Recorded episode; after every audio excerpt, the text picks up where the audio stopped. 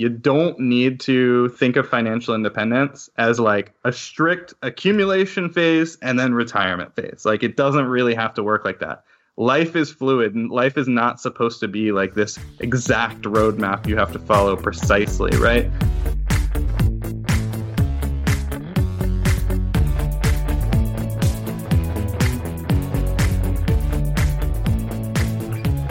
Welcome to the FI Show, where you'll get a behind the scenes look into financial independence. Here's your host, Cody and Justin.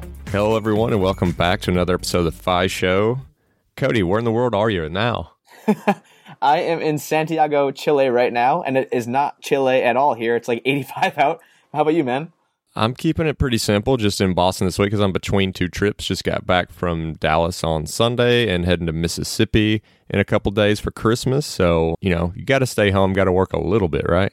And before we give you a rundown of what this episode's about, let's hear a quick word from our sponsor. One of the best ways to protect your family is with term life insurance. Even though we don't like to think about it, it's important to have financial protection in case the unexpected happens. Bestow is an awesome and reputable life insurance partner of ours that makes this process simple and easy. They use data to remove doctor visits and paperwork involved with the traditional life insurance process, and you can apply from anywhere in just minutes. You don't have to jump through a bunch of hoops to determine your eligibility, you'll receive an approval response right away. It literally took me less than one minute to get my estimated quote, and you can go do the same. Get your free and convenient quote by visiting thefishow.com slash bestow. That's thefishow.com slash bestow. B-E-S-T-O-W. Bestow. Life insurance made easy. And as I mentioned earlier, you know, you got to work a little bit. That's kind of what Lauren Stevens' mentality is. So they work just as much as they have to, and then they spend months on the road and they do it in a very frugal fashion. But I don't want to steal the entire episode. Take it away, Lauren Stevens. So I actually paid my way through college. I had a scholarship that covered tuition, but I worked as a waitress and took on some freelance work in my field of journalism during school. And I think you know, I kind of had to be hyper aware of my finances because I was doing it myself then.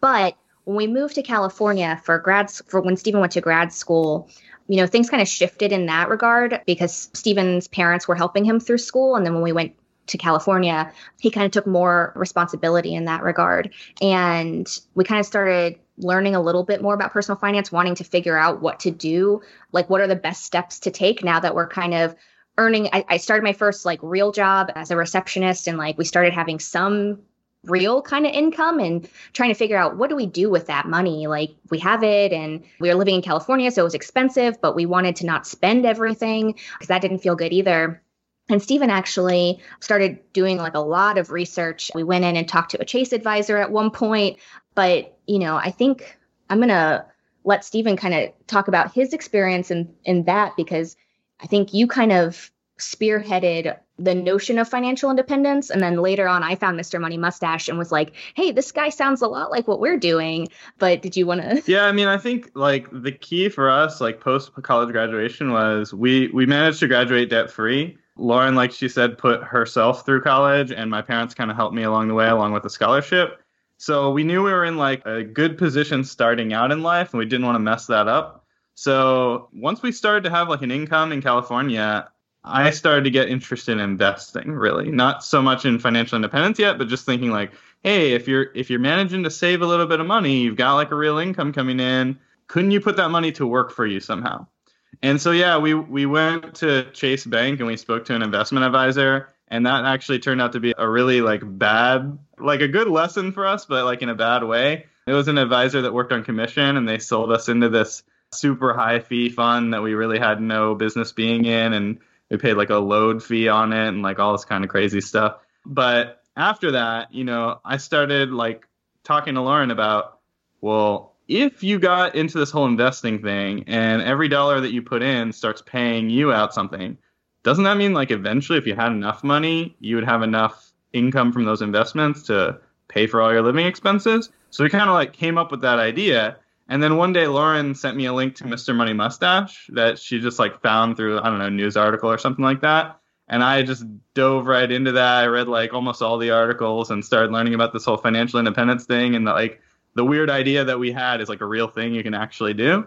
And so that's what really got us excited is the idea that, you know, money can be used to actually generate income and like replace your job over time. That was like just such an exciting concept. I was always the frugal one. Our living expenses we kept relatively low and still are, but you know, kind of the investing part and make putting your money to work was definitely more Steven's influence and like where he shines and then my side is like the budgeting and the keeping costs low and finding ways to like maximize and optimize.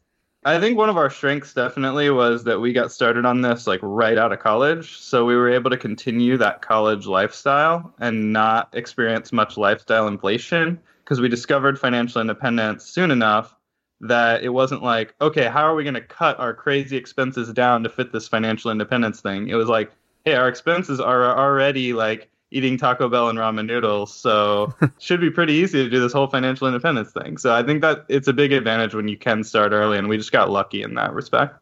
So I know you said that you didn't really have to change a ton because you found it so early, but we kind of like made that turn from you've started investing, you're you're interested in it, but then you kind of discover some of the other online personas and you get really fired up about it. Was there some tactical changes that you made that you weren't doing before you realized that financial independence is a real thing that, that is achievable? I'd say that it went from we live this lifestyle because we don't have that much money, like we're in college or whatever. It went from that to being like, we are deliberately going to make sure that we only spend money in ways that is going to like really make us happier in some way and and try to keep our expenses down absolutely as low as possible and like rethink every dollar spent after we discovered financial independence. It was like instead of just saying, well, we spend what we have and what we have isn't a lot, it was like, okay, if we don't spend this dollar, we get to invest it. And that gets us closer to this financial independence thing. And that's really exciting. So I would say that discovering the whole like fire community made us really excited about every time that we could cut an expense or, you know, invest a dollar more wisely or something like that. It just like increase the excitement level and the happiness that you actually get the, the joy you get from cutting your expenses. It actually made it exciting. A big part of what we started doing once we kind of had this goal, you know, we didn't, I don't know that we had the official like financial independence label on it so much, but we started tracking our net worth. And that we set up the spreadsheet and every month we got to check in and see the progress we made. And I think having like this progress point check in really helped keep us accountable, but got us excited. I mean, we saw the numbers ticking up every month, and that I think it helped us shift our mindset and stay excited about the concept. Every time, you know, we got an extra, you know, we got a tax refund or we got a bonus, it was like, oh my God, did you see the month? Like, that was exciting for us. So, I want to preface this first question with so how long have you guys been together for? It sounds like you came out of college like straight out of the gate, just like ready to hit financial independence. Yeah, no, that's that's kind of true, and we definitely got lucky in that way. We met on the first day of high school, and we started dating like late in junior year, I think, of high school, and we've been together ever since. So by the time we were in college, definitely by the time we were graduating college, we were practically married. I mean, like well, we got engaged. We, we weren't we weren't even technically engaged, but like we we had like commingled finances by the end of college and stuff. And so yes, we did hit the ground running as a team, and that was definitely like a huge boost, no doubt about it. And then yeah, we got engaged in California, which was my first year of grad school, and got married a couple years after that, like two or three years after that. I think that's been a big benefit to have a partner in things. You know, it helps split costs and you have two incomes coming in. And, you know, one of the things that we try to talk about on the blog is, you know, it's easy to look at us and be like, oh, well, you guys have been doing it together. That makes things a little bit easier. But we've actually taken on roommates here in Gainesville and you can do it even with friends. Like you don't have to pull your your incomes together, but just splitting costs and things like that can really set you up for a lower expenses and being able to like have shared goals again. Like if you're both trying to pay off student loans, you can do it with your friends. You don't have to necessarily have a partner for life ready to go. It can be done with friends as well. So I just wanted to kind of point that out too. Yeah, so where I wanted to go with this was I know from doing my homework that you guys have talked a lot about the numbers. You understood the saving, you understood the investing. But as someone who is just locked in on the numbers, they might spend five to seven years both in corporate America are just burying their heads in the sand, hit that financial independence goal, call it quits. But you guys have a vastly different story. Could you talk about the transformation point right after you graduated from college? Yes, sure. So we graduated from college. We moved to California. I was going to get a PhD in particle physics. And Lauren took a job there, just working full time. She was like a receptionist for like a design company there. So, you know, we were like on this track. Like she was going to work full time. I was going to get my PhD. We were starting our careers and all that. I kind of felt really burned out really quickly on grad school because I had already been studying physics for four years and it was getting way harder, to be honest with you. And I just got burned out on it. So from that point, I got this email from the University of Central Florida about this master's degree program back in Florida again. And it was a free master's degree if you work as a teacher for at least one year and like a public school teacher. So after a lot of debating and stuff, we ended up moving back to Florida and I left the PhD program, became a teacher. We worked full time for two more years there. So I was a teacher for two years. Lauren took a job doing like marketing for a small financial company. And we saved really, really hard for those two years. So I would say during that period of our life, that like two and a half to three years, we were honestly like hitting the ground running on this financial independence thing. Just like you said, like really saving as hard as we could our incomes weren't huge or anything. Like I made thirty-eight thousand dollars a year as a teacher. I made less. Mm, Lauren made a little bit less than that, but we still made a lot of progress. We actually were able to increase our net worth by over hundred thousand dollars in the two years that I was a teacher. But after that is when the turning point really happened. For like, well, wait, what are we going to be doing for the next five or ten years? Like, how's our life going to look? So we got married during that period when I was a teacher, and we thought about like, well, what do you, what do we want to do for a honeymoon? And instead of taking the traditional, like, hey, let's take one or two weeks and do like a lavish vacation that might cost five or ten thousand dollars or something crazy like that, what if we do something a little different? We're both getting kind of burned out on working full time. What if we just took like a big break? And so we said, hey, we've never been to Hawaii before. It sounds really, really cool. Definitely want to go there. It's very expensive and it's very hard to justify buying plane tickets to Hawaii to just go there for like a week. So we said, hey, what if instead of a traditional honeymoon, we wait till the end of the school year and we fly to Hawaii and we just live there for like six months, maybe more, we'll see, but let's let's say six months. And so we took that as our honeymoon. And the idea behind that concept was instead of taking a vacation that's a very high cost per unit time, if we go somewhere and do like a long term travel deal, and instead of staying in hotels, we rent out an apartment with a six month lease. And instead of getting a rental car, we, you know, buy like a used car on Craigslist and sell it back when we leave. And all those things, if we could do all that, I bet we could make this really, really cheap. And so it turned out that actually our six months in Hawaii, that was like our honeymoon, ended up being basically the same cost or maybe even a little bit cheaper than living in Florida and just working full time and staying in one place was. And we were pretty much just out there exploring and having fun all day, every day. And we have like a whole budget breakdown of what that looked like on our website and stuff. We ate too. a lot of rice.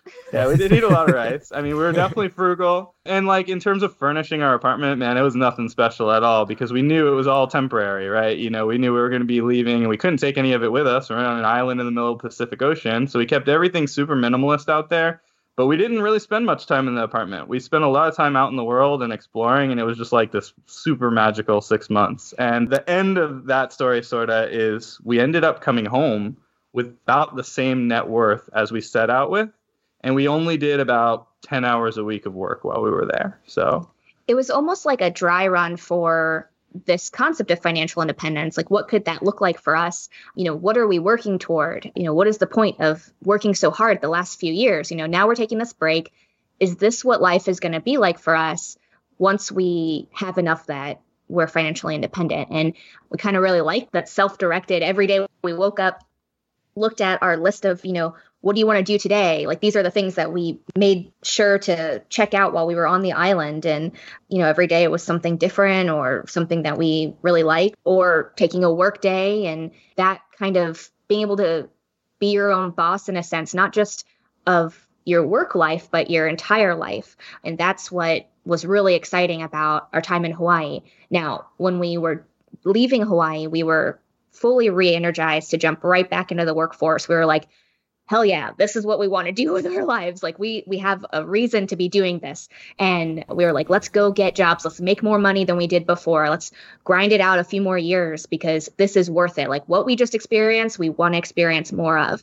And that kind of led us back to Gainesville. It's a super low cost of living here. Our friends lived here still and we were like, Gainesville's great. We really enjoy it. So let's check out living there and see, you know, what kind of jobs are there. And we ended up getting right back into the workforce pretty quickly within a few months and of moving back. And yeah, actually, since we didn't deplete our net worth at all on that Hawaii trip, we were actually able to come back to Gainesville and immediately buy our first home for cash. So we bought like a modest little condo, it was like seventy thousand dollars, and we just paid cash for it after having been essentially on vacation for six months. So that was pretty cool. And you know having it paid off too like lowered our expenses and we were able to bank a lot of our new incomes which were also higher than our previous incomes. And so we really had a great next couple of years that led into our most recent trip where we were on the road for 7 months going to all the national parks so one thing I was curious about is a like how long ago was this Hawaii trip, and b what is life like? I know you said you come back energized, but was it hard to kind of like, oh man, now we got to go back to work. We're going back to working full time, or was it just were you just so motivated by the Hawaii trip that it was actually kind of easy?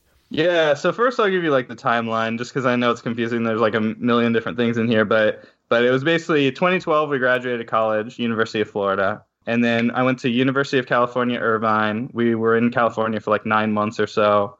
And then we moved back to Florida again for me to get my master's degree at UCF and be a teacher and save that $100,000 and all that stuff. And then it was actually 2014 we got married, and 2015 was our Hawaii trip.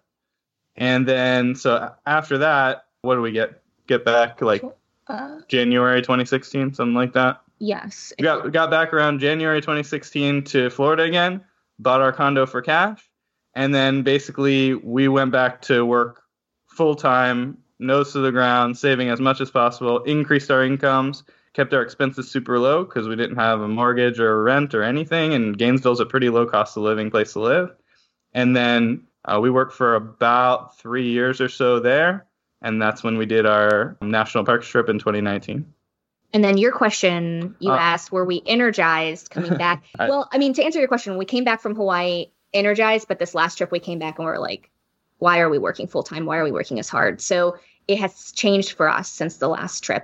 We came back from Hawaii very energized to work hard again full time. I, I think we both had agreed like that was a good time off, but we're nowhere near financial independence right now. And so we were ready to work hard. And that's why we spent another almost three full years doing that as hard as we could and, and that, taking on roommates.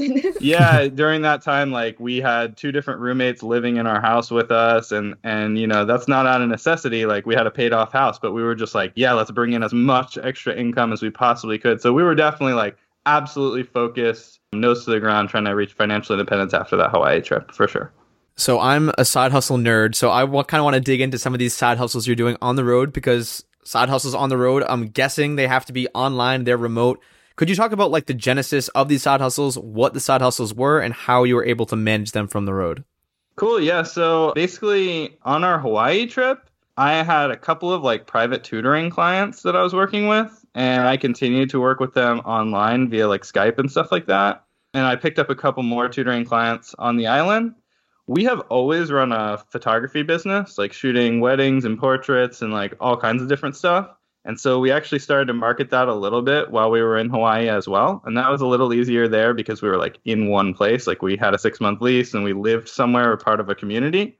And the other big thing, and this is sort of recurring for us, is we always, if we're going to take a break from work, which we've done a couple times now, we try our best to negotiate like a part-time deal with our previous employer. Always leave on good terms. Never never get to the point where, you know, we're like hating our jobs and doing a terrible job at the end and about to leave or something, always leave on good terms, like on a high note, and say, hey, do you want me to do some of this work continuing for you part time going forward? And that's worked with varying success for us. Like for our Hawaii trip, Lauren was able to negotiate part time work with her previous employer. And she had about, I don't know, 10 or so hours a week that she was able to do that. So that's mainly what she did in Hawaii. I wasn't able to do anything like that in Hawaii because I was a public school teacher. There's really nothing to negotiate there. I, you, you have a contract as a teacher or you're not a teacher. So that's why I did like tutoring and we did our photography and stuff like that. For our more recent national park trip, it's kind of the same story. We both tried to renegotiate with our employers. Didn't work out quite as well for Lauren that time. Her employer didn't say no, but they wanted to pay her like significantly less per hour to be remote versus in an office because they really just didn't like the idea of remote employees. So she ended up declining that offer. And then she ended up finding some other freelance gigs, which she can talk about, which she did on the road as well. This time it worked out really well for me, though. I was able to negotiate a part time deal with my employer that was very much to my liking. And I was able to work like, again, around like 10 or so hours a week while we were on the road on that national parks trip. And so those were sort of the main things. The other stuff, though, I mean, there's a million like side side hustles, I guess you'd say. We rented out our condo during that national parks trip the entire time. We signed a seven month lease with someone. What else? Where do we get money from? I feel like there was other stuff too. um, well, we did do photography on the road. We set up Yeah. uh, across the country. Like we reached out to connections that we had. One of the things that we usually do that we couldn't really do from the road is like buying and selling stuff. You know, electronics. Steven will fix things up, sell it on eBay, or even just like Craigslist. Like someone was throwing away a like really nice coffee table the other day, and I was like. Should we just bring this back to the house and list it? so, you know, we kind of are always open to those kind of opportunities. But on my side of things, you know, my background is in journalism and marketing communications and kind of PR stuff. So just kind of marketing my like tool belt of skills to various businesses, usually small businesses, and saying, like, hey, you know, I noticed that you're not listed on Google place. So like you don't have a business page like do you need help setting that up? Do you need help running your social media? That kind of thing. I've done a lot of social media work but even doing photography for businesses that's kind of where i've gone with my kind of freelance side hustle is just kind of breaking down the components and offering what makes most sense to a small business and kind of just going in coldish to someone and saying like hey would you be open? You know would do you need this? And like how could i help you? And like let's make a deal that benefits us both and that has generally worked out pretty well So I know we've been alluding to this seven month national park trip for a while. So I'm curious, you know, you, you've come back from Hawaii, you you work hard for three years. Something happens that pushes you to do this trip. So I'd like to hear, you know, what was going through your head to make you decide to do the trip? And then obviously we can jump into the tactical what did that trip look like? Where were you going? How long was it? And that sort of thing. We'll be right back after a quick word from one of our sponsors. Today's sponsor is one I use on a daily basis at my company, Gold City Ventures. That is the sound of a sale in your Shopify store. But did you know that Shopify now also powers in person selling? Shopify POS is your command center for your retail store or small business. Accept payments, manage inventory, they have everything. Shopify brings together your in person and online sales business into one source of truth, one dashboard, everything in one place. You know exactly what's going on. And now they have all these customization options. They have plug and play tools you can integrate with Instagram or TikTok or wherever. You can take your payments by phone or by tablet. Shopify makes it easy. Plus, if you have any questions, their support team is there to help you. I know we have a lot of entrepreneurs in this audience, and Shopify POS just breaks down that barrier to accepting payments with your business. Sign up for a $1 per month trial period at shopify.com slash show, all lowercase. That's shopify.com slash show to take your retail business to the next level today. Shopify.com slash show. Now back to the show. So over those last like three years in between the two trips, we both took these like salaried, high stress, fast paced kind of jobs.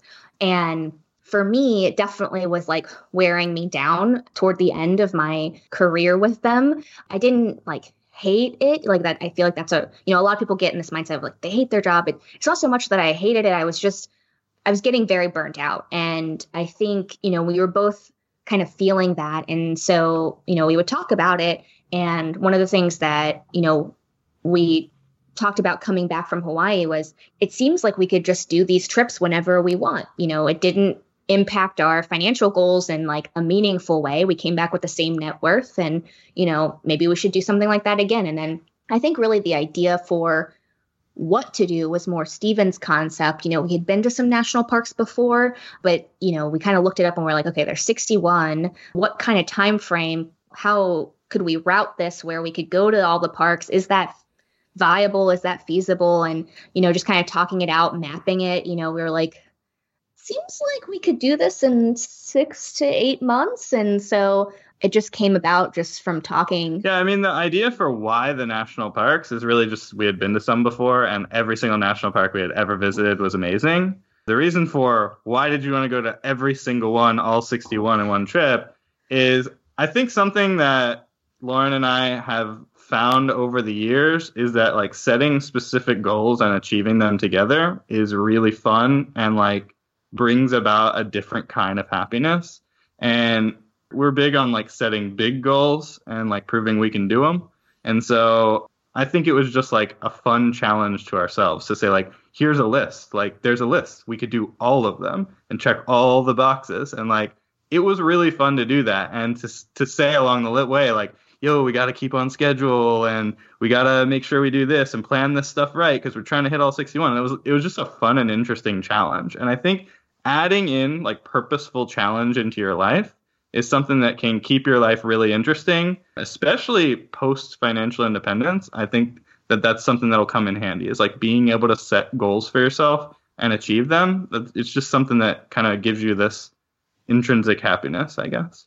We also set a goal to come away from each park with one like awesome image, like challenge ourselves as creatives as well when we're in the parks. And I think that helped us grow as photographers. It helped us grow together as a team to be crossing these things off, working together. Like, hey, hold this light, and like, hey, like, what about that over there? Or, you know, hold this branch like out of the way. You know, and I think that working together has on specific goals like that. You know, regardless of striving toward a financial goal, just I don't know, random goals has really helped keep our relationship interesting, but also keep us on the same page of working together and keeping our life interesting as well.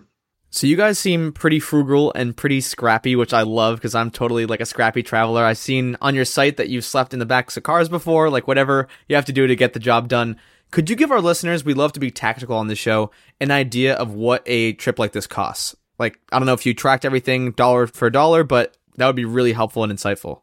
Yeah, so it's funny because we're like very anti budgeting in general. Like we we're very much of the camp of like save as much as possible, not spend only within certain guidelines or whatever. So we never had any kind of budget for the trip at all. It was just like do it for as little as possible while still having a lot of fun. And during the trip, we really kind of had no idea what it was costing us. At the very end, we came back and we did. We ran all the numbers and we actually made like a long form blog post with like pie charts and all kinds of stuff about what everything costs. So the total cost of that trip, including like buying the van and its depreciation over the period, like our healthcare premiums, like our food, our staying in hotels where we had to. Plane tickets. Uh, plane tickets were a huge one because to get to some of the most remote national parks, you have to take, you have to actually charter planes where you're literally renting out a plane and a pilot all by yourself, which is insanely pricey. And we only did that because we were trying to hit all 61. But the total cost of the entire trip here was just under $37,000. So that's for seven months of two people to live. But keep in mind that that's like an all in cost of an entire lifestyle. And that's a lot more than we spend at home, obviously. But that's like paying for absolutely every expense that you could imagine of ours, like including even like health insurance and stuff while we're gone. Cell phone bills, like website hosting fees, like everything is included in that. It's like our whole lifestyle cost. But we did a little calculation as well to see what that trip would have costed if we cut out the most inaccessible national parks, like if we didn't go to all the crazy ones in like American Samoa and Hawaii and all the ones in Alaska that you have to like charter bush planes to and stuff like that, the total cost comes down to about $21,600 for the entire trip, which is a 41% decrease. So that I think is like a more realistic, like, hey, what if you wanted to drive around in a van and you know visit the national parks for seven months what would that cost? That's more around like the $20000 range. The huge added cost of that was mainly because we were very specifically trying to hit all 61 which is really tough to do. And during that seven months did you also calculate how much money you earned through the work that you were doing Yeah, so incidentally, and it, it wasn't planned this way at all, but it was about thirty-seven thousand dollars the cost, and we earned about thirty-seven thousand dollars through our work plus renting out our condo. And then in addition to that, the market went up substantially while we were gone, and you know at this point we're like pretty l- far along our journey toward financial independence. So our net worth actually increased by a lot over the course of the trip. That is awesome. that is the best of both worlds. That is so amazing. And proves to people that like you can go and do really awesome things while saving a lot of money. And if it's invested, you're actually making money, which is even an even cooler thing. So that's what we're really trying to share with people. I, I think that's sort of the core of like our blog and like our mission is financial independence is super cool. You should put your nose to the ground and save hard and keep your expenses low and all that stuff but you don't have to hate the journey along the way. Like it's okay to take breaks, and even if you take breaks that net you zero dollars, like where your net worth doesn't even change over that period, you haven't lost any progress. All you've lost is a little bit of opportunity cost in the form of time. But you it really refreshes you and makes you feel better about going to work and you're supposed to enjoy the journey, right? It doesn't have to be nose to the grindstone the entire time or whatever. And it gives you, you know, for us especially taking that break to Hawaii really gave us a reason like we were able to tangibly see like what we're working toward. And i think that was huge for us. You know a lot of people i've read a lot of articles about people who have you know made that switch from you know full-time work immediately. They've been counting down the days they get to financial independence and they're like what do i do now? And you know for us like we've started kind of building in our own purpose along the way and f- taking these breaks has really shown us what is out there for us to enjoy when we do hit full financial independence and i think that has been really important for us too Yeah, you can think of the long-term travel stuff as like dry runs for fire. Like what would it be like to be retired? It really feels that way and and if you can find yourself being happy and find yourself a purpose for, you know, 6 months at a time while you don't have a job, chances are you're going to do pretty well, you know, post-retirement too, I would think. So we're recording this in November of 2019. When did this national parks trip end? So we went from January to August of, Of 2019. Yeah. Okay, so just a couple of months ago. So Yeah. I know you had mentioned Lauren that like this trip kind of just reshifted your whole mindset again. What do the next few years or you know next decade look like for you guys? So we're actually pretty close to to hitting like our fire number maybe in the next couple of years, but at this point, you know, especially on this trip, what happened for us is we anticipated coming back from the trip and again being kind of re-energized, ready to get back to work, but what happened instead was we came back and we were like why are we working so hard? Why what's kind of the point of this when we can pay for expenses and still save money at this point in our life with what we have saved up, you know, market returns, that sort of thing is, you know, if you think about our income or our ability to earn as kind of a dial, we can dial it up or dial it down. Why are we going full blast, full volume here, you know, like and being miserable like in that you know when you're working hard it is it is hard to like enjoy life along the way you're busy you know and is there a point where maybe we could turn it halfway and do part-time work and find the time for the things that we did enjoy along the way of being on the trip doing photography taking little mini trips here and there. We actually still have the van. It's only been a few months but we are actually going to keep it through the fall through the winter because the weather is good again for little camping trips and excursions around florida. But that the mindset for me was just you know i was doing this part-time work and it's a significant enough income without so much of my time spent sitting in an office that like why would i go back to that now when i can enjoy my life and enjoy what i'm doing and it still cover our costs cover our expenses and i think steven is starting to feel that way too Yeah, I came back to my full time job because I was working for my employer on the road part time. I had negotiated that that part time deal, so I came back full time, and I thought that it would feel more like when we came back from Hawaii, like I'd be really energized and just ready to work full time constantly. And I just haven't really been feeling that way. And like Lauren said, we're getting pretty close to that financial independence like number, if you want to put a number on it. And so we have a lot of freedom, a lot of flexibility. So we're just thinking, why don't we like taper off the work along the way and just start to experience some of that freedom now instead of waiting until we hit some very specific number. So yeah, I'm trying to right now renegotiate and become like part time indefinitely, sort of. So I'm kind of in the middle of that right now. And I'm not anticipating going back to a full time job anytime soon. I mean, obviously, if like the market crashes and like, you know, it feels bad, maybe I'll go back. But right now, I'm really enjoying what I'm doing. And I have got, you know, a couple different clients that I'm working for and then our blog as well. And that's enough. And I know you said that like maybe this specific number goal isn't the thing you're going after as much anymore. I mean, that you're a little more focused on not dialing the work up too much, but are you comfortable sharing, you know, what your spending is together in a given year now and, and maybe what that fire number is to you? Definitely. So, in terms of our spending, our annual spending has ranged over the past seven years or so from anywhere between $18,000 a year and $27,000 a year combined, excluding the national park strip, which was very expensive. So, we're looking at eighteen to $27,000 a year for the two of us combined, depending on the year. So our fire number, I mean, if you want to call it 25 times something in the middle of that range, I think that's a reasonable estimate for us. We've really lost sight of like having a very specific numerical goal anymore. But I guess I'd say that's the best estimate I could give for what what we would consider ourselves to be financially independent. So throughout the whole episode, I mean, it sounds like you know you're kind of really refining like you find things that you you want financial independence to look like. You're finding things that make you happy. You're kind of seeing how you want to set your life up. What along the way did you discover that was something that you didn't want financial independence to look like? Like you tried it and you're like mm, that's not it or that was a problem or you know what are some of the the less shiny moments? Well here's what i would say. I've always been very entrepreneurial.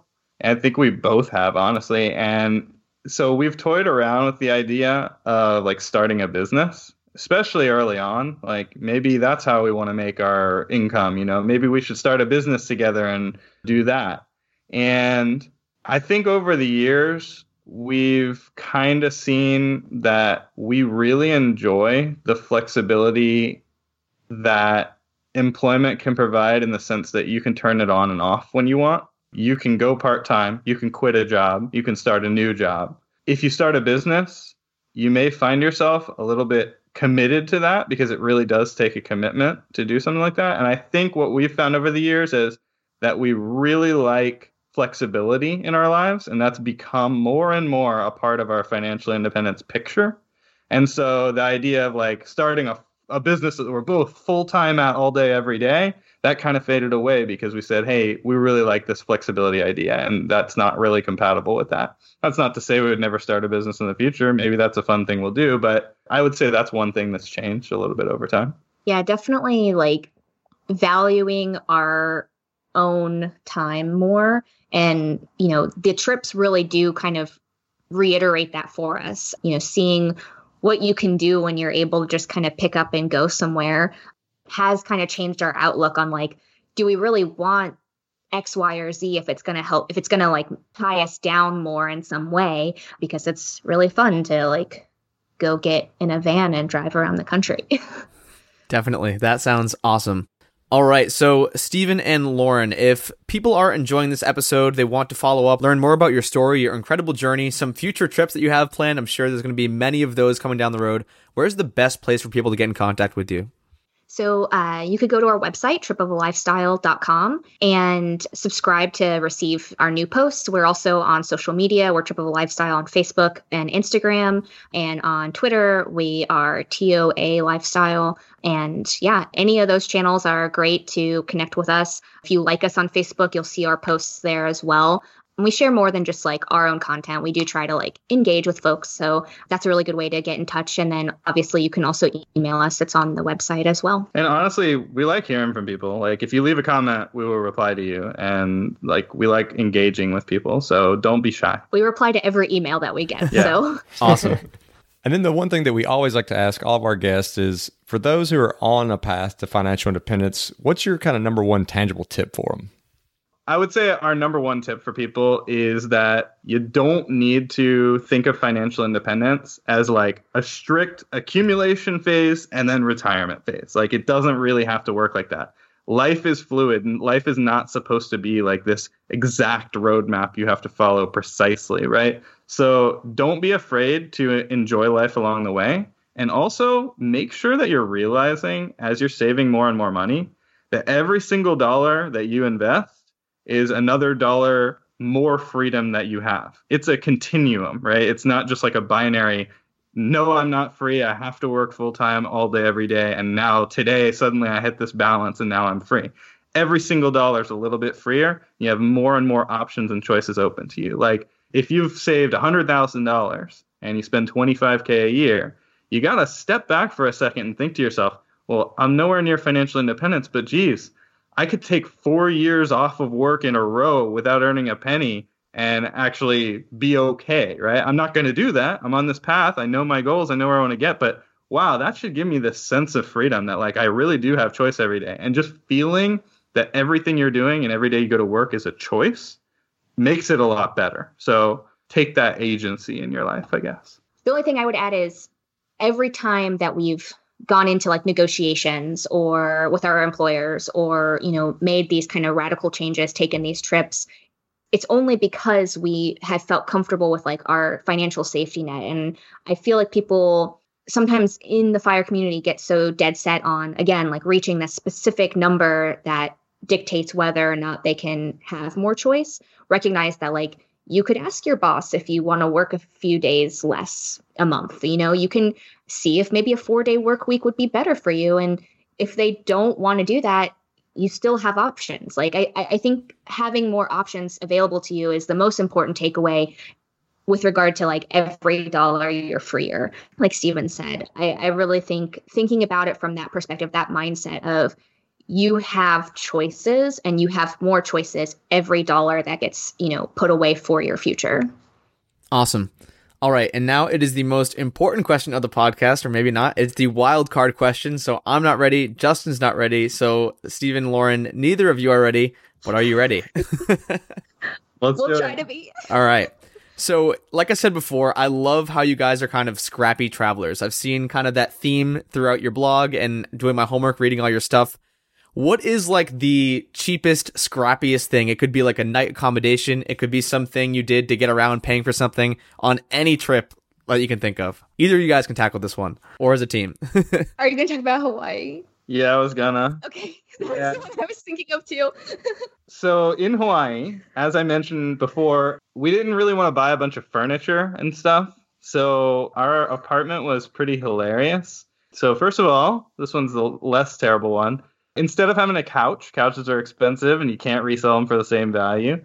We just bought a card table and chairs at Walmart for fifty dollars. You get the table and the chairs, and they're they're the cheapest possible garbage Walmart chairs and table as possible. So that was like our entertaining space, and it was where we also sat like just with a little laptop to watch TV or whatever when we wanted to watch TV. It was So- an all-purpose table. It was an all-purpose table. It was our work table, our couch, Desk. our desk. It was everything. And then the other thing in that apartment that was pretty hilarious was in our bedroom. We didn't buy a mattress either because again, mattresses are expensive and you can't resell them for anywhere near full value. So we actually bought the thickest possible mattress topper that you can find at Target, and uh, it wasn't quite good enough. So we actually bought a second, like super cheap, like twenty dollar mattress topper. I think from Walmart or something later on, and added that on top of the other mattress topper to make a makeshift bed on our tile floor. Yeah, it was like six. It was like six inches of memory foam on tile, and that was our bed for six months. We were But we were just unwilling to accept the depreciation that would come with a bed and a couch over the course of six months. we also really didn't want to buy like a used couch or bed. A lot of times those are harder to clean, and we were kind of put off on that kind of furniture buying used. So we're like, we'll just buy new stuff that is really cheap. And our neighbors in Hawaii, everyone like leaves their windows and even like their front door open. Everyone has screens for airflow. And I'm pretty sure our neighbors thought we were like super, super poor. And in fact, when one of them was moving out, they're like, you guys have no furniture. Do you want our furniture that we're like gonna sell? And we're like, That's true. People did, people did start to pity us. Well, Lauren and Steven, this has been a lot of fun. Thanks for coming on. I mean, it's a it's a very inspiring story, and I'm hoping it gets some people out there and stepping away a little bit from the grind and enjoying life. So, thanks for coming on. thanks for having us. Thank you. It's a lot of fun too. I love episodes like this, Justin. Lauren and Steven seems like they just kind of figured it out right off the bat exactly how they wanted to live their lives, and now they're just running with it. I mean, This episode was one of my favorites just because I love this idea of living on the road and like living in a camper van is always something I've wanted to do literally in the middle of trying to sell my old truck and buy a camper van and start working on the, the remodel soon. So I'm sure we'll be chronicling that as that starts to happen. But yeah, I mean, these guys really started off with that with that honeymoon trip where they were just thinking about things a little differently. And that is a common theme we see with people in this community. They just kind of think about things a little outside of the status quo. So like, let's don't do just a little trip to Hawaii in a nice big resort that's expensive. Let's do six months, get an apartment, still work a little bit and you know a used car instead of renting a car like all these things that really just make so much sense. And when you look at the cost per day of their vacation turns out to basically be zero versus someone going for a week their cost per day might be a thousand dollars a day. Speaking of just bashing like status quos i think lauren and steven are such an awesome example of you don't have to spend a million dollars to see all these different places. Like they did mention yes there were some national parks that they had to take like private flights and helicopters and all this crazy stuff to and so for the people who are like, oh, like I could never do that, like I don't have million dollars, I don't have five hundred thousand dollars to go drop and visit all these places, you can do it on the cheap as long as you keep those big expenses down. You know, they're keeping their housing down. They have renters. While they're gone, they signed a seven month lease with someone to rent out their house. They have cheap cars. They buy food cheaply. They're just doing everything right to keep the big expenses down. So then they can go spend, you know, twenty thousand dollars a year on travel and still not break the bank. And speaking of like them thinking about things differently, even those thoughts and those perceptions in their own minds have changed throughout this journey. And I thought that was really cool. Like they come into this honeymoon and they're just thinking, this is going to be a really cool six month thing. And then they come back to work and they're actually like pretty fired up because they're like, this is the life that we're going to be able to get to if we put our nose to the grindstone, we're working hard. Then they take the, the national parks trip. So they take a few more months off. But this time when they come back, their thought is more of, why are we working so hard to try to retire so fast? Like we could do this. This is sustainable. We can mix this in now and have tons of trips like this and not worry about trying to retire super fast or hit this one specific number. Like we can actually build this into our lifestyle. And so I think that's another thing just to keep in mind for people, especially if you're kind of early on with your financial independence journey you can make a lot of plans as you should. You can try as much as you want to plan and to think of what life's going to look like, but just be prepared that things will change. And I mean, but a lot of times it's for the better. Like we always hear people who are naysayers to this. They say, yeah, but life happens. But for them, life happened in a good way. And one thing that was really surprising, I guess not surprising, but something I hadn't really heard before, before I kind of dug into their story and we had them on the podcast for an interview, was that I just figured, you know, they did some freelance writing, they did some freelance work but one really cool thing they did was they negotiated this like part-time stuff with their previous jobs. Every single time they'd go on one of these long adventures, whether it was successful or not, I know they mentioned that Steven wasn't as successful the first time, Lauren wasn't as successful the second time. They negotiate these hours where they're working, you know, 10 hours a week remote while they're still visiting all these national parks. Maybe they wake up and work for two hours from 8 to 10 a.m. before they go on their hike. But that just seems like a really cool thing and something that someone who's stuck in the status quo, who doesn't want to think a little bit outside the box, wouldn't even think to negotiate that with their employer. They just think, oh, you know, I got to quit my job if I want to do this. But it doesn't seem like that has to be the case. Yeah, I mean, it reminds me of that. Whoa. What was that, Justin? It's the call to action. So the call to action this week is to, you know, you can go over and get some ideas at tripofalifestyle.com where these guys are writing, but just start thinking about some kind of trip you would like to take and how you could be creative with it and do it in a frugal way for instance, like my freshman year of college, I went on this huge road trip where we went almost 6,000 miles in 12 days. We camped everywhere along the way. I mean, it cost almost nothing other than a little gas money. And I got to see all these national parks, see most of the country that I never got to see. You don't need a ton of money to see a lot of the world, especially like, you know, you have kids, those plane tickets can really start adding up. So maybe just throw everybody the car and don't feel like you have to buy some big, nice hotel because hopefully when you're on the road and you're seeing things, the hotel is just a place you pop in and out of when it's dark and it's time to sleep. So get out there, get on the road, find a nice, frugal way to see the world. Love that call to action, Justin. I'm a huge proponent for traveling. Traveling just kind of opens your eyes, lets you see more of the world, and you can do it on the cheap. So if you want an in-depth look at everything we talked about in this episode, you want some links, you want some show notes, you can do that at thefishow.com slash trip. And if you want to join one of the most fun, inclusive personal finance communities on the internet, you can do that in our Facebook group at thefishow.com slash community. And if you have a second, we really appreciate those five star ratings and reviews. It really keeps us motivated and allows us to get great guests on like Steven and Lauren. Thanks for listening. See you on next week's episode of The FI Show.